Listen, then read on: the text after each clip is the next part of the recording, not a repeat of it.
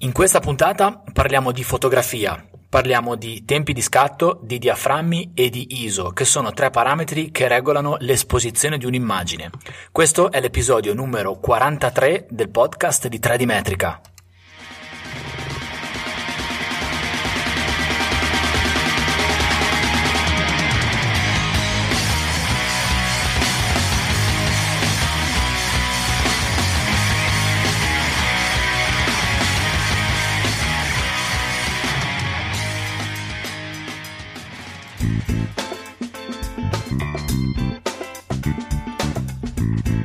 Ciao e benvenuti in una nuova puntata del podcast di 3D Metrica. Io sono Paolo Corradeghini e questo è il podcast dove si parla di topografia, di mappe, di strumenti di misura, di rilievo, di software, di geomatica, di cartografia e di fotogrammetria.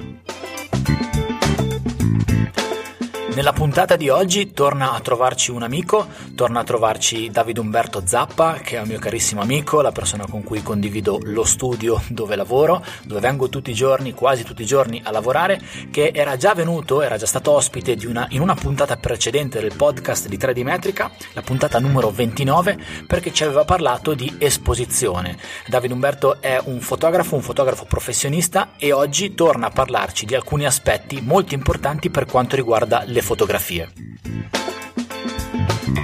Che poi le fotografie, quando si fa un rilievo fotogrammetrico, sono importantissime perché è importante avere delle fotografie buone, fatte bene, che non abbiano problemi di esposizione, che non abbiano problemi di sfocature, che non abbiano problemi di mosso, in modo tale da poter utilizzare tutte le immagini, buone immagini, per fare un buon modello 3D dall'elaborazione fotogrammetrica. E allora oggi parliamo di tre parametri molto importanti che sono un po' il cuore di tutta la tecnica fotografica, che sono i tempi di scatto, i diaframmi, l'apertura del diaframma e l'ISO, che sono la sensibilità del sensore fotografico. Prima di lasciarti alla chiacchierata che io e Davide Umberto abbiamo fatto insieme, ti ricordo che trovi tutti i riferimenti di 3D Metrica all'indirizzo web www.3dmetrica.it.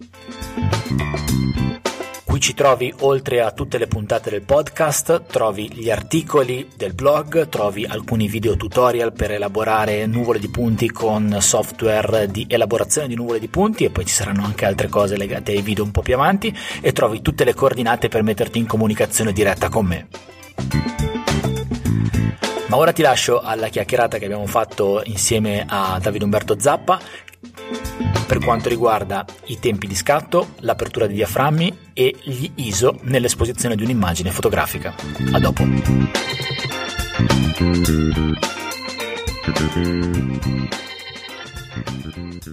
Ciao Umberto, come stai? Beh, oggi così così. C'è una bella voce cavernosa, un po', sì. un, un po dalla caverna, Batcaverna. La Batcaverna, esatto. fa molto stagione questa. Fredda. Fredda, esattamente. Allora, nell'ultima puntata, che ormai sono già passate un po' di puntate da quando abbiamo fatto la, la, la nostra chiacchierata sull'esposizione, abbiamo parlato dell'esposizione però l'esposizione e abbiamo accennato a quelle che sono le tre cose che governano l'esposizione in una fotografia, no? quindi i tempi, i diaframmi e la sensibilità del sensore, gli ISO. Adesso parliamo un po' di ciascuno di questi. Okay. Iniziamo a parlare, decidi tu da cosa vuoi iniziare a parlare, tempi, diaframmi o sensibilità del sensore? Ma forse quello più semplice da, da, comprendere, anche se immagino che chi ci ascolta un minimo di fotografia la mastichi, comunque sono sicuramente i tempi, a mio avviso, ecco. E, Andiamo con i tempi. Anche perché i tempi eh, comunque possono essere... È, è, più facile poi comprendere anche il concetto di stop. Quindi uno stop eh, tra una cosa e l'altra che semplicemente è una, moltiplicare per due il, il valore iniziale. Il, il, concetto di stop è molto importante, forse l'avevamo affrontato anche la, la volta scorsa. Non mi ricordo. Comunque sono dei, eh, degli step di incremento o di riduzione dell'esposizione piuttosto che del diaframma, piuttosto che degli ISO e, e, chiaramente si può anche andare per frazioni di, di, stop. Quindi facciamo un esempio, se io dovessi scattare una fotografia a un, uh, a un 250 e l'esposimetro mi dice che sono sottoesposto di uno stop, non devo fare altro che scendere a un 125 che è la metà di 250.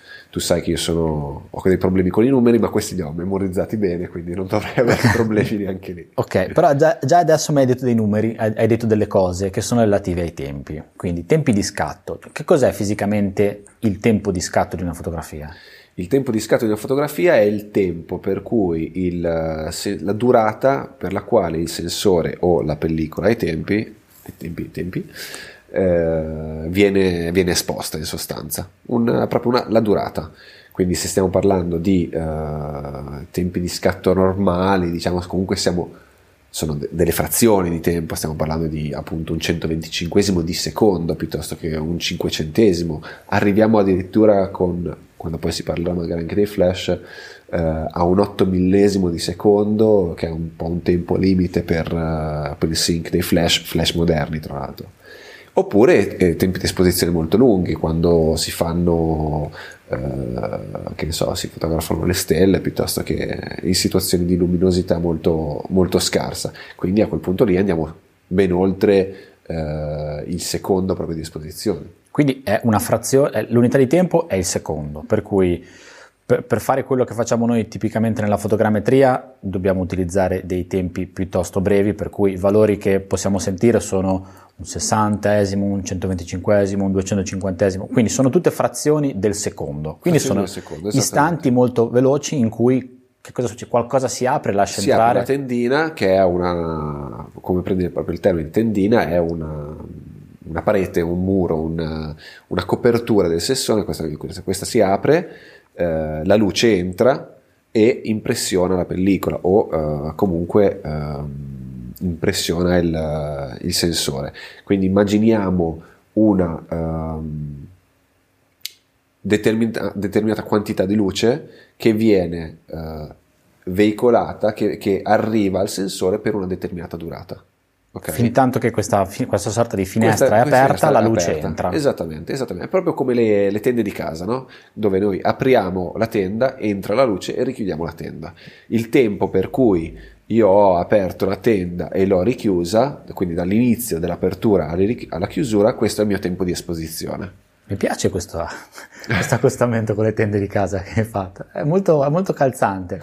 Se noi immaginassimo di mettere una, un, un, pannello di cartone dalla parte interna della finestra, noi aprendo e chiudendo la tenda vedremo come cambia la luce che finisce sul cartone. Esatto, poi a livello meccanico ci sono diversi tipi di, eh, di otturatore eh, che sono, possono essere a tendina, può essercene una sola, possono essere due che viaggiano parallelamente, quindi espongono dipende anche dai tempi, proprio a quel punto lì non, non, cioè, non, ti so aiutare, nel senso che non ti so dire esattamente come funzioni.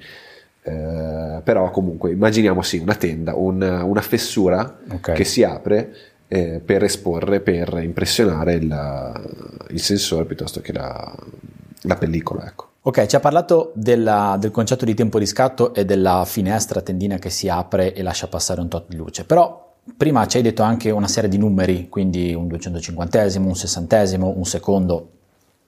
Qual è la differenza? Cioè, che differenza c'è poi in sostanza anche da un punto di vista pratico tra scegliere un tempo veloce, un tempo lento? Che cosa succede poi fisicamente quando si scatta una fotografia?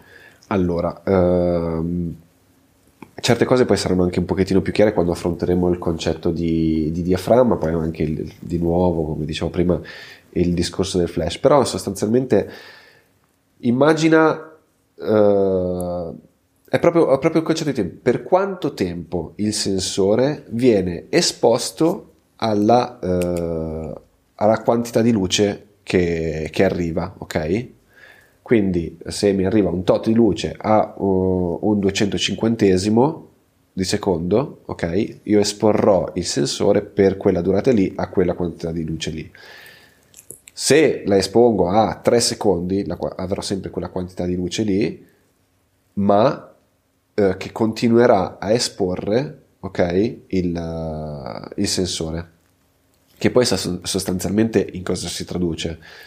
Al, uh, al, concetto di mosso, cioè quello che poi interessa a te in definitiva è, il, è il, se l'immagine è, um, è ferma, perché attenzione, molte persone quando guardano una fotografia dicono ah uh, è sfocata no potenzialmente l'immagine è a fuoco ok? La distanza di messa a fuoco è corretta in realtà è mossa che poi, ripeto, è quello che interessa a te. Se stai volando con un drone e stai fotografando uh, il famoso tetto su una spiaggia che, di cui parlavamo la volta scorsa, un tempo di esposizione troppo lungo rischia di darti appunto del, del mosso e quindi avere, avrai delle immagini per te inutilizzabili da un punto di vista fotogrammetrico perché immagino tu abbia bisogno di cose ben definite, ben dettagliate e, e per poi sticciarle, unirle nei, nei vari progetti. Diciamo che uh, prima dell'arrivo del, dei sensori c'era una sorta di thumb rule, si dice in inglese, no? per cui tu uh, sapevi che non dovevi scendere Uh, per esempio se montavi un 50 mm si diceva ok non scendere sotto un cinquantesimo di secondo ok uh, se hai un teleobiettivo che chiaramente ogni micro movimento è molto più percettibile rispetto a un grandangolo anche lì a un 250 per esempio per un 200 mm anche quello era un tempo limite. Questa cosa qua per quanto mi riguarda alcuni dicono che non è vero per quanto mi riguarda io ho visto che più il sensore poi è grande per esempio noi usiamo dei full frame da 36 megapixel se non oltre io ho visto che quella regola lì la possiamo già bella che buttare nel, nel battere perché essendo così grande comunque il, il file che produce e il, il sensore la capacità di, di registrazione del sensore, scusatemi, la, è molto più facile poi avere del, del, del, mosso. Almeno questa è l'esperienza che ho, che ho, io. Questa è una cosa molto interessante. Quindi mh, tu hai verificato che su un sensore grande, quindi su un sensore full frame, a parità di condizioni l'effetto mosso è molto più marcato che non su un sensore piccolo, quindi un sensore da un pollice o da una, un 4 terzi. Quindi sì. questa è una cosa molto interessante. Uh, parlando con uh, colleghi professionisti che per esempio usano il medio formato, ci sono delle situazioni in cui devi scattare magari velocemente, eccetera, e anche lì avere il medio formato, stiamo parlando di file da 50 megapixel, se non di più 100 megapixel. Mm lì il problema è ancora più accentuato.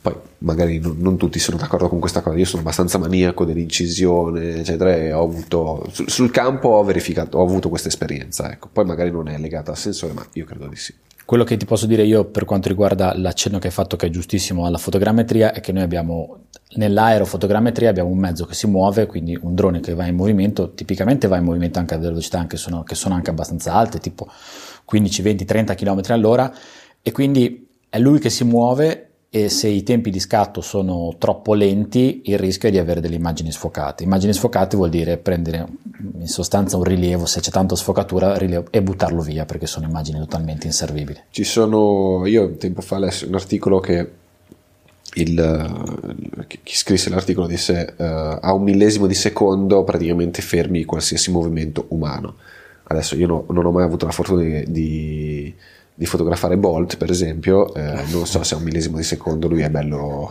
inciso. Forse, e... forse no. Forse no. Eh, diciamo che insomma le velocità a cui possono andare i nostri droni durante la missione eh, possono anche superare Bolt, forse calcola anche, cioè nel vostro campo immagino che dipenda poi anche dalla distanza del soggetto, esatto. più vai in alto chiaramente più esatto. si ridurrà questo, questo, problema. Esatto, io ho visto che per essere abbastanza cautelativo cerco sempre di non superare il cinquecentesimo di secondo scattando fotografie con un sensore abbastanza piccolo da un pollice e un'ottica da 24 mm, quindi abbastanza grande a una distanza di 50-60 metri da, da, terra. Lì mi sento abbastanza cautelativo. Sotto ho visto che eh, in alcuni casi, specialmente quando si passa da zone di ombra a zone di luce, la situazione cambia, perché poi c'è anche il fattore di luminosità e il fatto che l'esposimetro della macchina fotografica registra quello che vede. Diciamo che i, i tempi sono, secondo me abbiamo detto tutto quello che c'era da dire sui tempi, i tempi di scatto.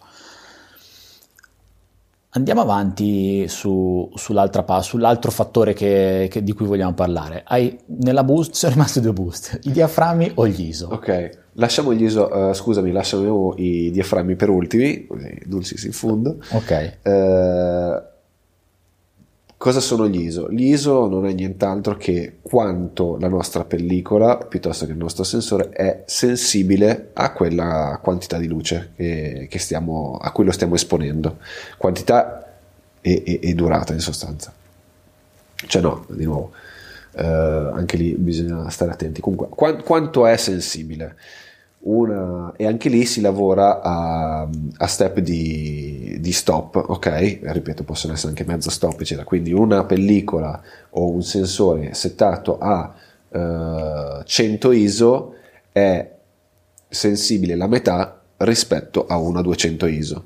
Quindi in che cosa si traduce poi sostanzialmente? Se la luce ambiente è ridotta, se i tempi di scatto che stavi utilizzando tu uh, devono essere abbiamo detto un cinquecentesimo per dire, diciamo sì. e l'esposizione non è ancora sufficiente, quello che ti resta da fare è di aumentare gli ISO, cioè la sensibilità del, del tuo sensore. Una volta erano gli ASA, no? Si chiamavano ASA? ASA, sì. Poi c'è entrato lo standard. Quando si andava a comprare la pellicola, in base non avevi, non avevi il lusso di cambiare non potevi cambiare la pellicola una volta che l'avevi esposta, che tu non stessi scattando, che ne so, con un dorso e quindi cosa facevano i professionisti? Magari avevano due o tre dorsi con su due o tre pellicole e sostituivano in base alla necessità. Oggi chiaramente hai una ghiera, la foto precedente l'hai fatta a 100 ISO, quella successiva la fai a 400, 800, 6004.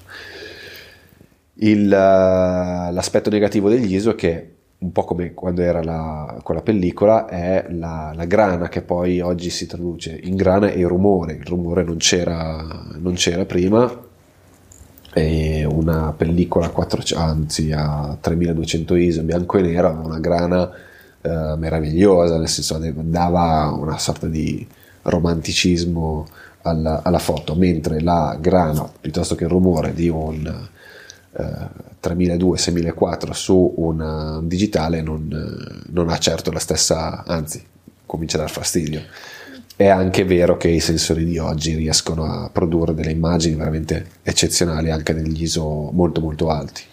In questo però eh, secondo me c'è da stare attenti, sempre tornando nel campo tecnico, perché uno potrebbe essere portato a aumentare gli ISO a manetta, però io ho visto che in alcune situazioni, almeno con i sensori che utilizzo io, quindi sensore abbastanza piccolo, e eh, qua credo che il sensore piccolo sia più influenzato dall'aumento dell'ISO rispetto a un sensore grande, in quei casi lì, quando si incomincia a essere sugli 800 ISO, nelle ombre, quello che succede è che c'è tanto rumore e poi il software di elaborazione trova un po' di, di rumore. del dettaglio e quindi non riesce a fare lo stitching, immagino. Oppure riesce a farlo, riesce a non farlo, però poi quando viene creata la nuvola di punti è molto rumorosa, cioè ci sono dei grandi picchi, eh, se tu immagini di avere un piano che è la, l'andamento reale del terreno, in realtà hai dei picchi di punti sopra e sotto il piano che sono i punti di rumore, per cui io ho visto che anche lì bisogna stare un po' attenti, quindi uno potrebbe essere tentato a spingere la manetta agli ISO, ma forse è meglio essere un po' più cautelare cautelativi e conservativi e lavorare su altri parametri, se si può, perché poi lì siamo governati dalla condizione. E questo quando tu, anche quando compri comunque una macchina fotografica normale, una delle prime cose che tu ed io siamo abituati ad andare a guardare è come reagisce a determinate a ISO alti nelle ombre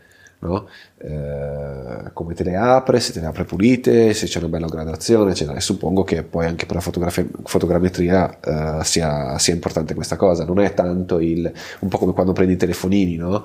eh, ti dicono: Ah, uh, sensore da 30 megapixel. Sto sparando un numero a caso perché non li so, perché non, non mi interessano. Sì, bisogna vedere come com'è il file uh, di, quei, di, di, di quelle macchine fotografiche lì, esatto. okay? la qualità di quelle, eh, sta, sta, tutto lì. Quindi l'ISO è ter- un, un, termine che indica, indica, la sensibilità del sensore alla, all'esposizione alla luce. Alla luce, esattamente. E adesso manca, è rimasto l'ultima busta. I diaframmi. I diaframmi. I diaframmi in realtà sono forse quella più interessante, quella più uh, creativa e fascinosa se dovessi analizzarlo da questo punto di vista uh, in fotografia, perché il diaframma è quello che uh, ti permette di Uh, sì, veramente essere creativo, raccontare in modo diverso una storia, se stiamo parlando di un certo tipo di fotografia, chiaramente, perché i diaframmi sono quelli che poi definiscono A la profondità di campo, cioè quanto è a fuoco, qual è il range di uh, fuoco accettabile uh, in, una, in, una, fotografia. C'è proprio un valore numerico che adesso non, non mi ricordo. Comunque, uh, ricordati, attenzione, che il punto di messa a fuoco è uno, non varia. Bisogna capire la profondità di campo è quella che detta prima e dopo quel punto di messa a fuoco lì quanto è ancora accettabile la nitidezza dell'immagine. Okay? Questo da un punto di vista appunto di, di fuoco. Da un punto di vista di esposizione è uh, a differenza del eh, dei tempi non è la durata cui, a cui viene esposta un, uh, un, sensore, bensì la quantità di luce in senso... Uh, perché quantità... Sì, dif- di- distinguiamo tra quantità e durata, ok? Immaginati un pacchetto di luce. Quindi io ho un dato pacchetto di luce che viaggia attraverso, la, attraverso la, l'ottica e attraverso il diaframma, cioè il diaframma decide quanto è grosso questo pacchetto, la durata invece, quindi i tempi di esposizione, è per quanto tempo io lascio esposto il mio sensore a questo pacchetto di luce. Questo, mi riallaccio adesso finalmente al discorso dei flash, è quello per cui quando tu scatti con un flash, ad esempio, a voi interessa meno, però giusto per, per capirsi, è il, è il, diaframma e la sensibilità degli ISO che dettano l'esposizione da un punto di vista uh, quando si utilizza il flash. Perché il flash emette un lampo è una data quantità di, uh, di luce che finisce nel tempo ok? Non è come il sole che ce l'ha costante per tutta la durata. Quindi questo pacchetto finisce il diaframma decide quanto è grande questo pacchetto ok? Quindi la potenza del flash quanto viene raccolta e, e, fatta passare. motivo per cui eh, i tempi di esposizione erano importanti, erano, uh, te- c'era un tempo di sincro per il flash, ok? Che di solito era intorno a un, un 125 piuttosto che un 250 per il solito discorso. Abbiamo questa tendina che viaggia nel tempo, molto breve, che deve lasciare passare il, il flash ha una velocità, cioè il tempo che percorre a, uh, dall'emissione al raggiungimento del sensore, questa è la, la, è la durata, se il tempo di esposizione è troppo breve, questo, il flash non riusciva a raggiungere la pellicola o il sensore e quindi avevamo il famoso effetto tendina, quindi avrai, avevi parte del, del, fotogramma esposto e poi avevi questa, quest'ombra uh, buia, no? Ripeto, a voi interessa meno. Comunque quello che, quello che a te interessa il, il, diaframma è, credo, immagino, la, la profondità di campo, la, la, la nitidezza che ti, può, che ti, può, dare uno o l'altro diaframma quando stai raccogliendo delle immagini per la fotogrammetria. No. Tu hai bisogno di una cosa il più dettagliata possibile, quindi se il tuo edificio eh, che stai fotografando è alto e tu hai bisogno che sia a fuoco dal tetto al pavimento, avrai bisogno di un diaframma probabilmente più chiuso. Okay? Un diaframma molto aperto, adesso io non so i vostri droni che, che genere di diaframma abbiano, una, una, cosa con poca profondità di campo non, non, è funzionale per te perché hai magari il tetto a fuoco e a metà a scendere l'asfalto per dire completamente fuori fuoco. Sì, questi sono casi un po' complessi, in effetti il diaframma ha una sua importanza uh, abbastanza alta nella fotografia nella qualità dell'immagine.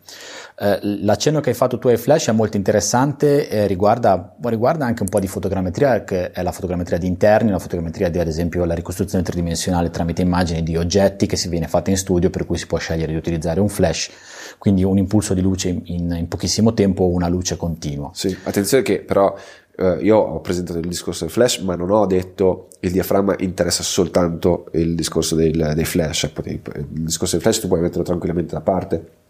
Quello che io ci tenevo a dire è che eh, ho usato l'esempio del flash perché era un pochettino più semplice spiegare quanta luce, il concetto di quantità e non di durata anche con uh, il diaframma lo utilizzi anche quando c'è il sole, la luce, la luce ambiente, perché tu con il diaframma dici quanta di quella luce del sole io voglio far passare per quanto tempo. Scusami. Il diaframma quindi è come se fosse un foro fondamentalmente. È un foro. La dimensione di questo foro mi determina quanta luce passa uh, all'interno. Il diaframma è la tua pupilla, esatto. il tuo occhio. Quando hai sicuramente fatto quando eri bambino l'esperimento no? di guardare la pupilla di un tuo amico da, da occhi chiusi, quando li apriva che da grande grande diventa molto piccola. Grande cosa vuol dire? Il diaframma molto aperto, per esempio 2,8, 1,4, ok? Ok. Stiamo parlando di, di obiettivi. Nel momento in cui c'è tanta luce, il tuo occhio che cosa fa? si chiude, la, l'occhio, scusami, la pupilla si chiude, si stringe per far passare la quantità di luce che ritiene necessaria. Perché i gatti ci vedono bene di notte? Perché hanno una dilatazione della pupilla molto molto ampia. Poi tu sicuramente questa cosa qua la sai meglio di me con per motivi oculisti in famiglia.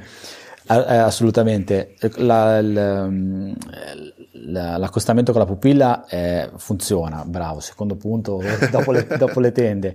Eh, hai detto dei numeri, parliamo un attimo di numeri, così anche per dare qualche informazione tecnica. Hai parlato 2, 8, 11. Sì. Cosa vogliono dire i numeri in funzione eh, del diaframma? È sempre il discorso degli stop, soltanto che sono un pochettino più difficili da calcolare, quantomeno eh, io facevo fatica, quindi li ho dovuti proprio memorizzare.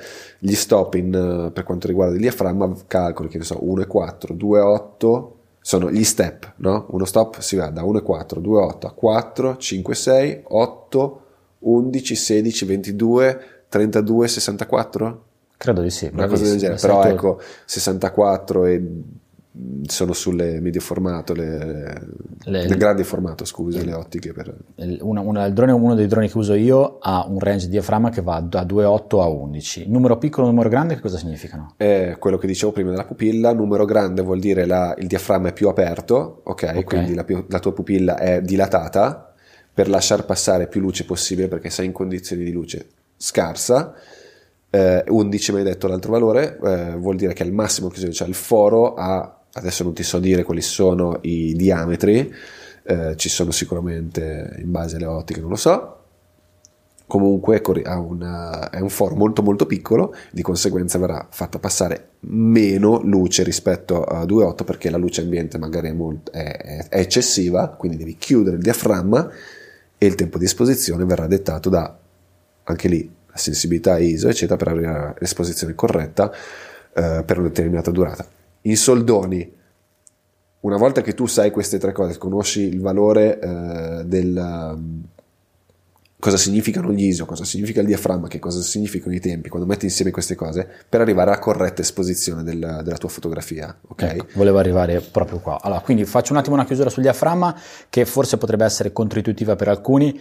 Per aumentare la quantità di luce che entra, il numero deve calare, quindi si deve abbassare. Se io voglio far entrare più luce, devo passare da 5,6 a 4, da 4 a 2,8 e quindi non c'entra niente con la dimensione del diametro del, del, della fessura del, del, foro, è un po' controintuitivo. Questo giusto per fissarlo per chi avesse qualche dubbio riguardo. È, è il contrario, cioè uno si dice 2,8 è un numero più piccolo vuol dire che è più chiuso. No, il contrario. Ok. Penso al contrario. Adesso però andiamo a quello che stavi dicendo che è importantissimo, perché, perché attraverso il triangolo, quindi questa terna, tempi, diaframmi, ISO, uno ha un sacco di possibilità. E la fotografia da un punto di vista eh, diciamo tecnico si traduce in questo, cioè questa è la fotografia. La fotografia che cos'è? È luce, ok?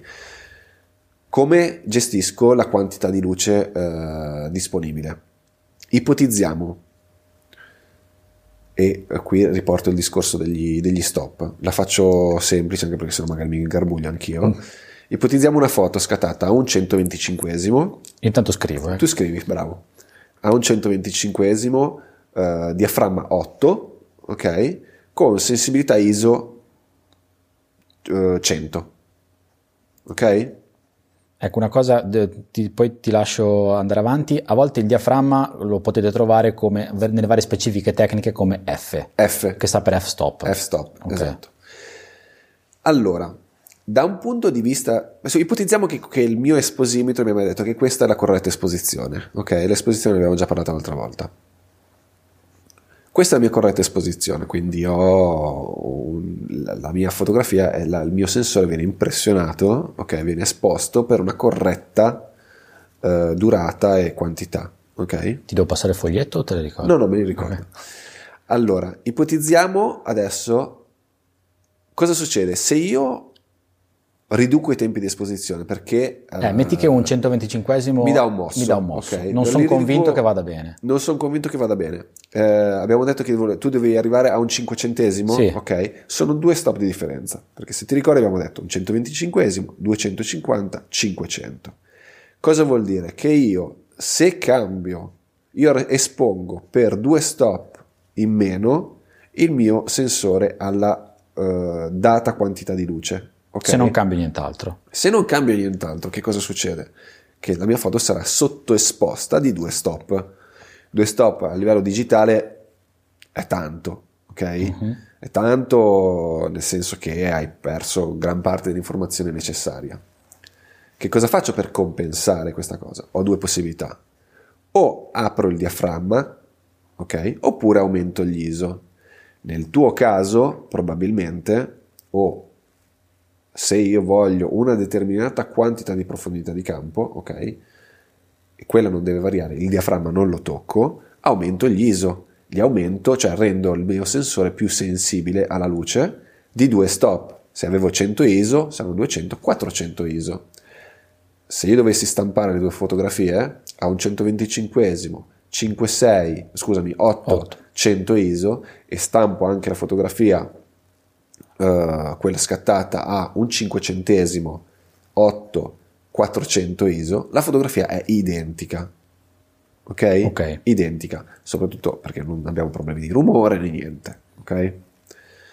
Io avrei potuto però, se non fossi stato convinto che 400 ISO fossero stati giusti, avrei potuto aumentare gli ISO e aprire un po' il diaframma. Avrei potuto fare, aumentare gli ISO di uno stop e aprire il diaframma di uno stop.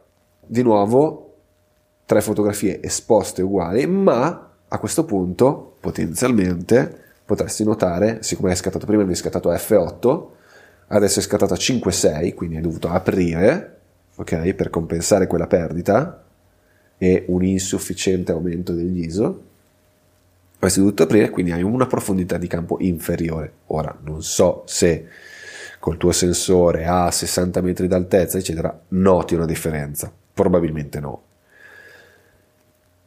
Ma se io sto facendo un ritratto o se sto facendo della macrofotografia uh, o roba del genere, c'è una bella differenza di uno stop di, di diaframma, ok? Ok.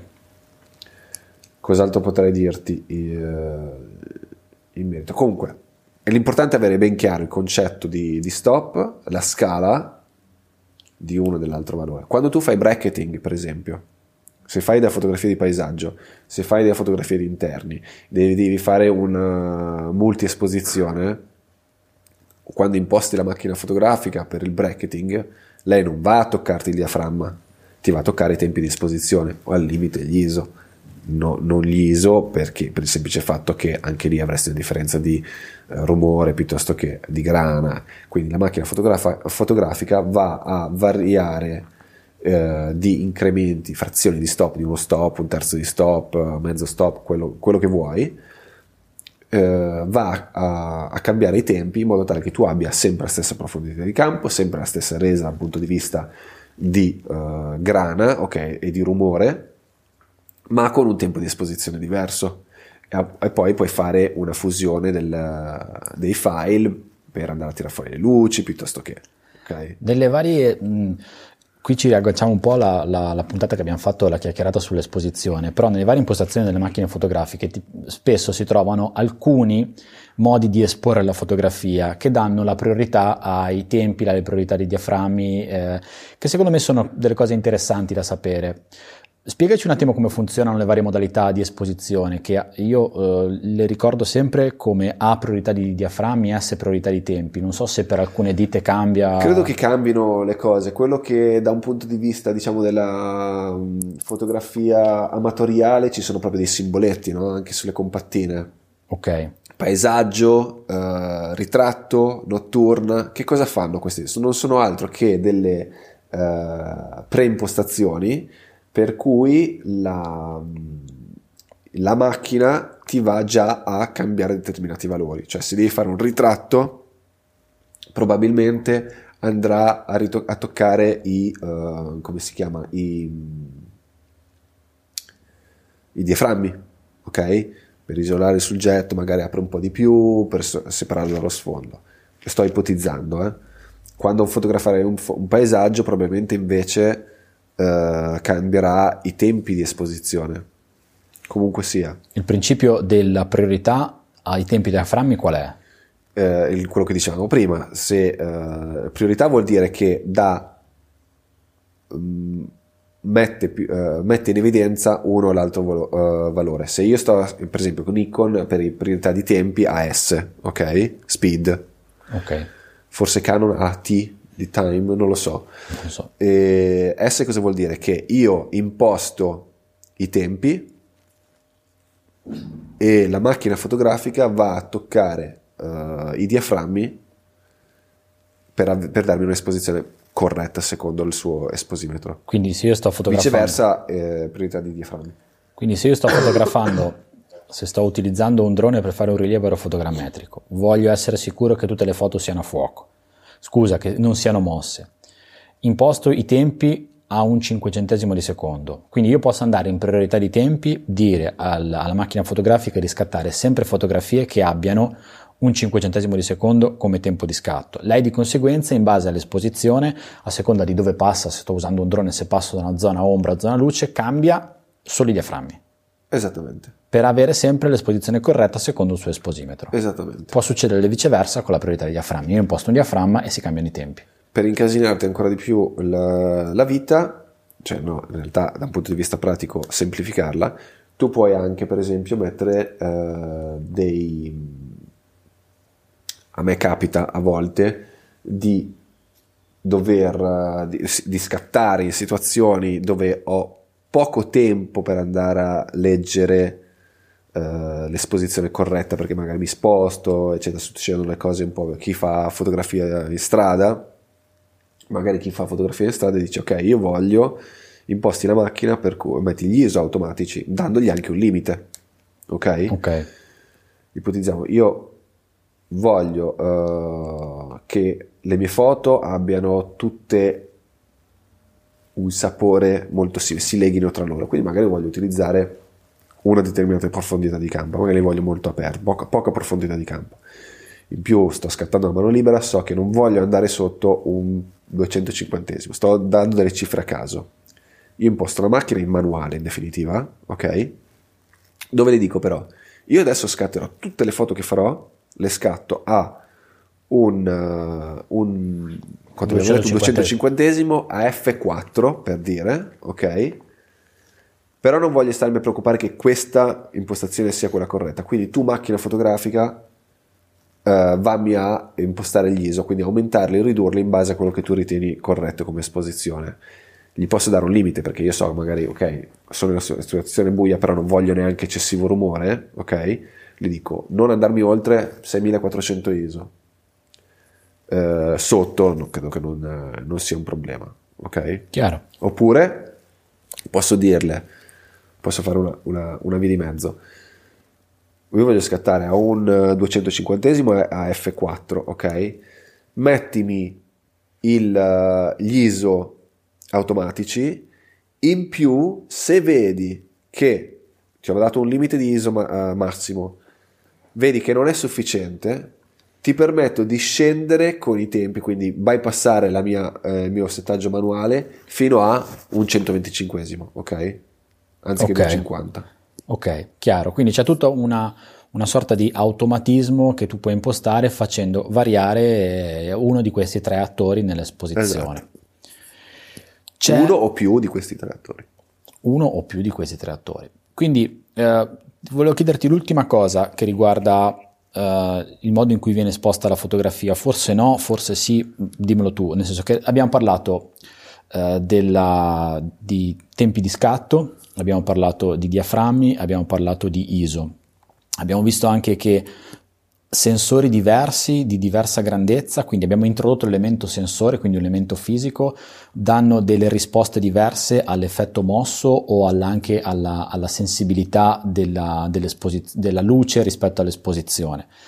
In tutto questo, eh, perché c'è un altro elemento fisico nella macchina fotografica che è l'ottica, quindi la scelta di un'ottica, quindi la scelta di un'ottica grandangolare rispetto a un'ottica normale o a un tele, influisce in uno di questi, nelle scelte che fa il fotografo quando scatta una fotografia. Quindi l'elemento uh, 24 mm, 50 mm, 105 mm influisce in qualche cosa? Uh, sì, influisce per due valori.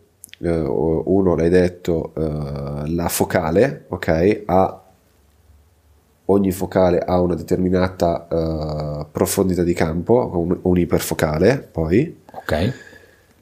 Ma non solo, quando si diceva è un'ottica molto, uh, in inglese si dice fast lens, fast si intende, uh, quello che noi invece diciamo un'ottica molto luminosa. Ok. Ok? Quindi quando andate a comprare un'ottica noterete che il 50 mm 1 costa molto di più di un 50 mm eh, 2.8. Anche lì sto sparando delle cifre a caso. Ok, perché? Perché il 50 mm 1 ha ben è uno stop di differenza è uno stop di differenza rispetto cosa ho detto prima 1.8 2.8 2.8 sì. eh, allora 3 stop. 3 stop di differenza 1 1.4 2 2.8 esatto eh, cosa vuol dire che quell'ottica quel 50 mm ti permetterà di esporre correttamente 3 stop più in basso rispetto a, uh, all'altra ottica. Ok, è, un, è un'ottica più performante, mettiamola così. Quindi il range della profondità di campo, i numeri che abbiamo detto prima, non sono dei range, mentre i tempi, possiamo dire che i tempi più o meno quelli li raggiungono, diciamo, nella parte centrale tutte le macchine fotografiche, il range dei diaframmi è legato all'ottica. Eh sì, perché è una cosa ma fisica, è proprio quanto il diaframma può aprirsi, ok? okay? C'è un limite fisico eh, quindi è di, di costruzione della cosa. Per tornare al discorso della profondità di campo, io so che un'ottica grandangolare avrà una maggior profondità di campo rispetto a un teleobiettivo. Cosa vuol dire? Che a parità di diaframmi, tempi, eccetera, eccetera, la foto è esposta allo stesso modo. Cambierà quello spazio di uh, fuoco accettabile oltre al mio punto di messa a fuoco, perché ti ripeto, il, il punto di messa a fuoco è uno, cioè io il mio soggetto ce l'ho a 3 metri di distanza, quello non varia. La profondità di campo è quella che mi dirà dietro il soggetto quanto ancora ci sarà il fuoco e prima un'ottica grandangolare a parità di diaframma, che abbiamo detto che è quello che è detta la profondità di campo, ha una maggior profondità di campo rispetto a un, a un, a un teleobiettivo. Quindi se io fotografo dall'alto con un drone la, il tetto, quindi immagina, immaginiamo un tetto piatto, io immagino, fotografo, metto a fuoco un punto sulla, sulla parte sommitale del tetto, lasciando tutto invariato ho più chance di arrivare a terra con la parte a fuoco utilizzando un grandangolare rispetto a un'ottica più, più lunga. Assolutamente sì. Ok. Secondo me le cose le abbiamo un po' esplose tutte quante, ci sarebbe da dire, ce ne sarebbe da parlare e anche approfondire tutta la parte legata ai flash, magari se qualcuno è interessato e si occupa di fotogrammetria di interni o di ricostruzione 3D di oggetti, ce lo faccia sapere che magari esploriamo anche la parte flash con una puntata dedicata. Quindi fondamentalmente per chiudere noi abbiamo questi tre valori, tempi, diaframmi e eh, ISO che governano tutto quello che riguarda l'acquisizione fotografica, quindi la, l'impressione della, del sensore rispetto a, a, quello che stiamo inquadrando alla scena. Assolutamente. Corretto? Corretto. Tutto giusto? Tutto giusto. Grazie Umberto. Grazie a te Paolo.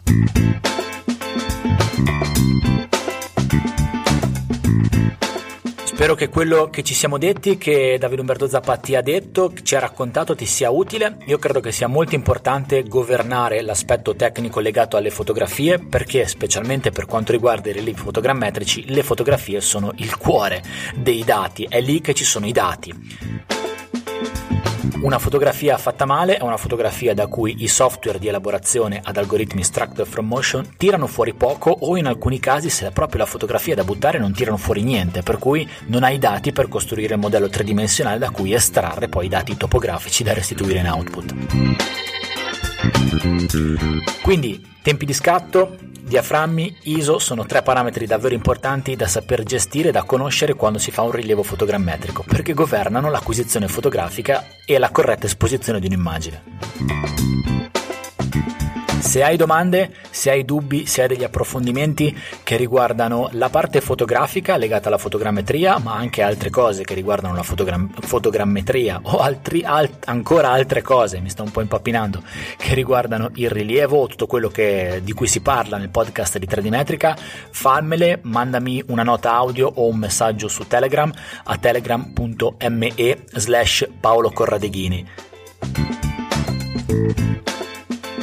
se riguardano argomenti che, che, tratto normalmente, di cui ti posso rispondere, ti rispondo direttamente. Se sono mh, domande o cose che riguardano la fotografia, giro la tua domanda a Davide Umberto Zappa, che comunque trovi al sito web www.duzimage.com. Ti lascio note, eh, il link nelle note dell'episodio in modo tale da farti rispondere da lui o da girare la sua risposta a te direttamente su Telegram.